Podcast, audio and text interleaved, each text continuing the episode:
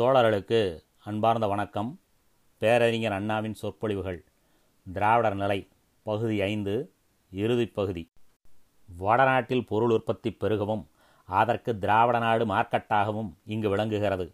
அங்கே மில்களும் ஆலைகளும் அநேகமாய் பெருகியுள்ளன. அங்கு மில்கள் பெருகிய காலத்தில் தென்னாட்டு மக்கள் மனதை வேறு வழியில் திருப்பிவிட்டு கொண்டிருந்தனர்.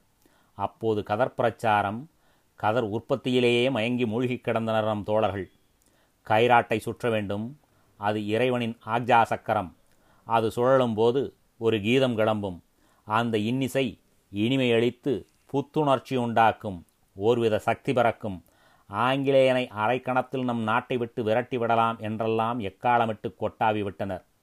அதன் பயன் இன்று இவர்கள் ஏமாளிகளாய் விளங்க அவர்கள் மில்கள் மூலம் வாணிபத்தை தமக்கு சொந்தமாக்கி கொண்டனர். இவ்விதமன்றோ ஏமாந்தனர், ஏய்க்கப்பட்டனர் நம் மக்கள்.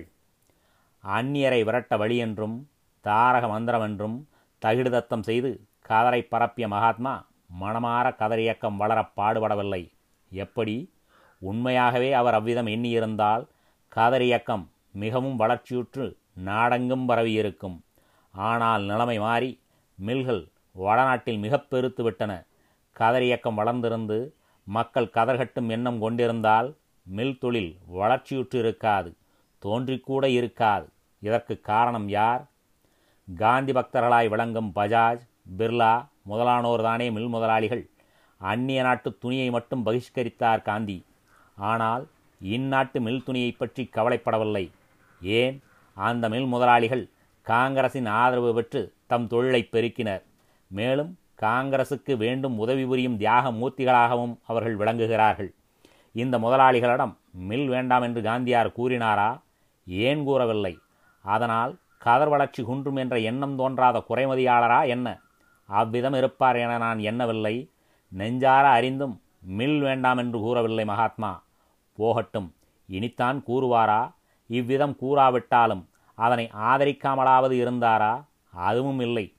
மாறாக சுதேசி சுதேசி என்று கூறி ஊக்கந்தந்து விளம்பரப்படுத்தி உதவி புரிந்தார். அங்கு இவ்விதம் தொழில் உணர்ச்சி வளர்ந்தது. இங்கோ கதரை கண்மூடித்தனமாக நம்பி நலமிழந்தனர் பலர். மேலும் தங்கள் தொழில் வளர சுதேசி இயக்கம் மூலம் விளம்பரம் தேடினர். விலை அதிகமானாலும் சுதேசியையே வாங்குங்கள் என்று கூறினர். ரூபாய் 8 பெறும் வெளிநாட்டு சாமான், ஆனால் அதுவே சுதேசியாக இருந்தால் ரூபாய் 10. இந்த 2 ரூபாய் அதிகம் ஏன் என்று கேட்டால், அப்பா, அது சுயராஜ்யத்திற்கு நீ கொடுக்கும் அச்சாரம், பாரத மாதாவுக்கு அளிக்கும் காணிக்கை என்று பசப்பினர், பல்லிழுத்தனர். தம் தொழில் வளர்ச்சியை கருதி ஆங்கில அரசாங்கத்தினடமும் தங்களுக்கு பாதுகாப்பு அளிக்கும்படி வேண்டினர். இப்போதுதான் புதிதாக ஆரம்பிக்கும் எங்களுக்கு பாதுகாப்பு வேண்டும் என வேண்டினர். வெளிநாட்டிலிருந்து வரும் சாமான்களுக்கு சுங்கம் போட்டு பாதுகாப்பு அளிக்கும்படி கேட்டனர். சுங்கம் என்றால் உள்நாட்டு சாமான் ரூபாய் 10, ஆனால் வெளிநாட்டு சாமானும் அதே விலைக்கே விற்கப்பட அதன் விலையுடன் வித்தியாசத்தையும் சேர்த்து சமன் செய்தலாகும். இவ்விதம் எத்தனை கோடி நட்டையீடு வாங்கினர். அதனாலும் தென்னாட்டு கண்மூடி கதர்மோகத்தாலும் சோலாப்பூரிலும் பூனாவிலும் அகமதாபாத்திலும் மில்கள் வளர்ந்தன. இதற்காகவே திராவிட நாடு தனியாக பிரிக்கப்பட வேண்டும். தென்னாட்டிலும் ஏன் அவ்விதம் மில்கள் உண்டாக்கக்கூடாது என்று சில தோழர்கள் கேட்கலாம். நியாயமான கேள்விதான். தென்னாட்டில் மில்கள் ஆலைகள் தோன்றினால் எவ்விதம் வெளிநாட்டு பொருட்களுடன் வடநாட்டாரால் போட்டியிட முடியவில்லையோ அவ்விதம் தென்னாடும் வடநாட்டுடன் போட்டியிட்டு சமாளிக்க முடியாது.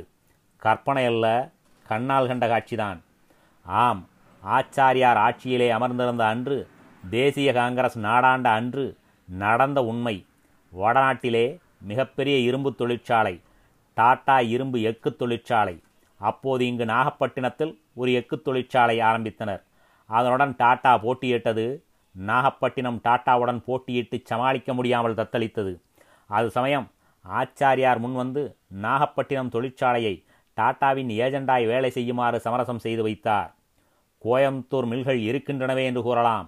இது ஏதோ யுத்தகாலம், அதனால் சில லட்சங்கள் கிடைத்திருக்கும் அவர்களுக்கு. பின்னால் முடியாது.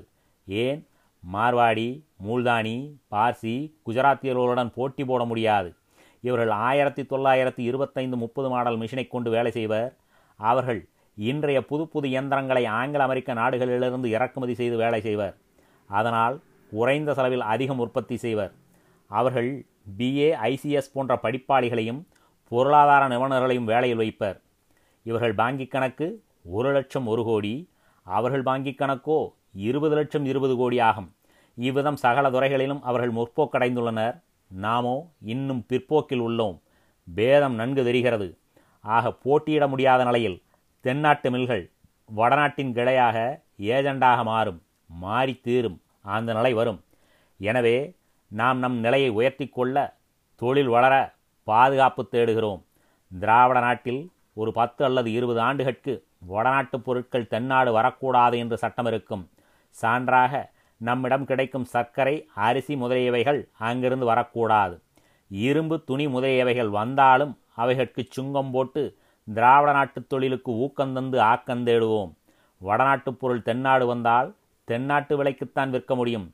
விளங்க கூற வேண்டுமானால் கிண்டியில் ஹேண்டிகேப் ரேஸ், சலுகை பந்தயம் என்று ஒரு நாள் இருக்குமே, அதை ஒத்தது எது?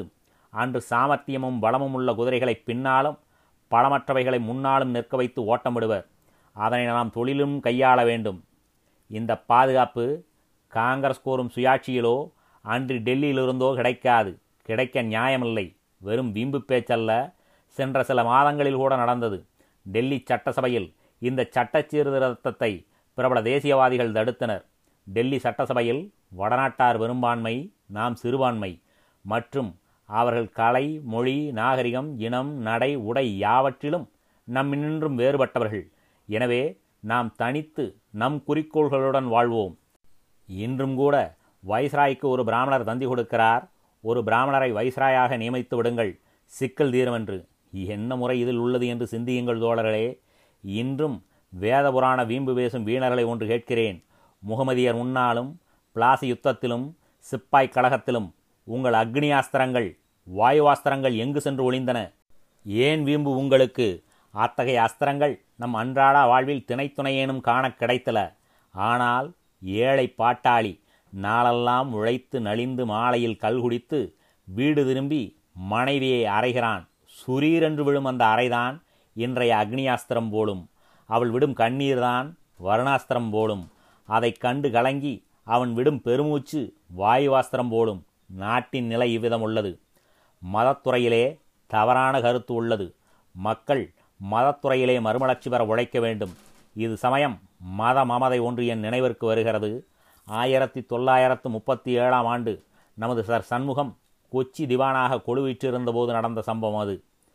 நானும் இன்னும் சிலரும் கொச்சி போய் கோவை கோமானின் வீட்டில் தங்கினோம். மாலையில் அவருடைய காரிலேயே கோயிலுக்கு சென்றோம். அவர் உடன் வரவில்லை. கோயில் உள்ளே எங்களை விட நம்பூதிரி மறுத்தார். நாங்கள் திவான் வீட்டிற்கு வந்திருப்பதை கூறி சலுகை பெற முயன்றோம். அதற்கு நம்பூதிரி அதனால்தான் எங்களை விட மறுத்ததாகவும் திவான் வகுப்பாரை செட்டிமாரை கோவிலுக்குள் விடுவதில்லை என்றும் கூறினார். நாங்கள் அவர் வகுப்பைச் சேர்ந்தவர்கள் அல்ல, மேலும் எங்கள் ஊரில் கோவிலுக்குள் செல்லும் ஜாதியைச் சேர்ந்தவர்கள்தான் என்று கூறி உள்ளே போக முயன்றோம். அதற்கு திவான் வீட்டில் விருந்துண்ணும் நீங்கள் அவர் ஜாதி இல்லையானால் அதைவிட மட்டமான ஜாதியாராகத்தான் இருந்தாக வேண்டும். அதனால்தான் அவர் வீட்டில் தங்கினீர்கள் என்று உள்ளே விடவில்லை. தோழர்களே, ஜாதி திமிரின் ஜம்பத்தை, மதத்தின் மமதையை பாருங்கள். அறிவோடு அரச குடும்பத்தின் ஆதரவை பெற்ற அறிஞன் ஆலயம் நுழைய அருகதையற்றவன். என்ன கேவலம்! இத்தகைய இந்து மதம் வேண்டாம் நமக்கு. இவைகளை ஒழிக்க வேண்டாமா?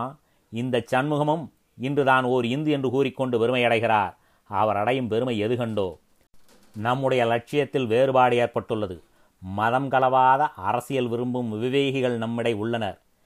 எவ்விதம் சமுதாய முன்னேற்றமின்றி உண்மை அரசியல் முன்னேற்றம் ஏற்படும் நாடு இன்றுள்ள இயல்நிலையில் என்று சீர்தூக்கி சொந்த முடிவுக்கு வாருங்கள்.